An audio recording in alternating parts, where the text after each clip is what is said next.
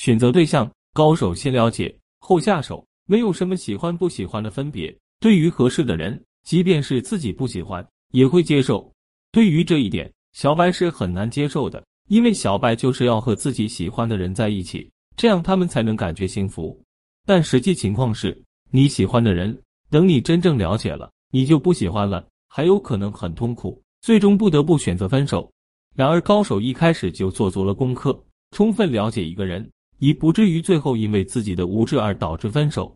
小白的恋爱是从习惯开始，高手的恋爱是从了解开始。处理情绪，高手第一时间察觉自己的念头，选择要不要表现某种情绪。如果合适就表现，如果不合适就是表现符合当下合适的情绪，说合适的话。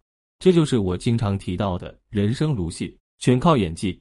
拥有高超演技的前提就是：一、能够准确察觉到自己的念头和情绪；二、能够管理好自己的情绪，该忍就忍，该狠就狠，拿捏自如；三、知道什么时机说什么话，不多说，不乱说。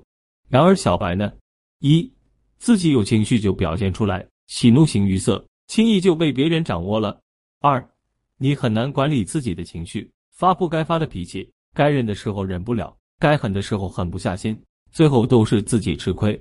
三乱说话，说太多，最后导致自己口不择言，闯下大祸。我为啥总是推荐学员多念经、多修心？因为心性决定了你的情商。单单就是这两点，就可以看出高手和小白的天差地别。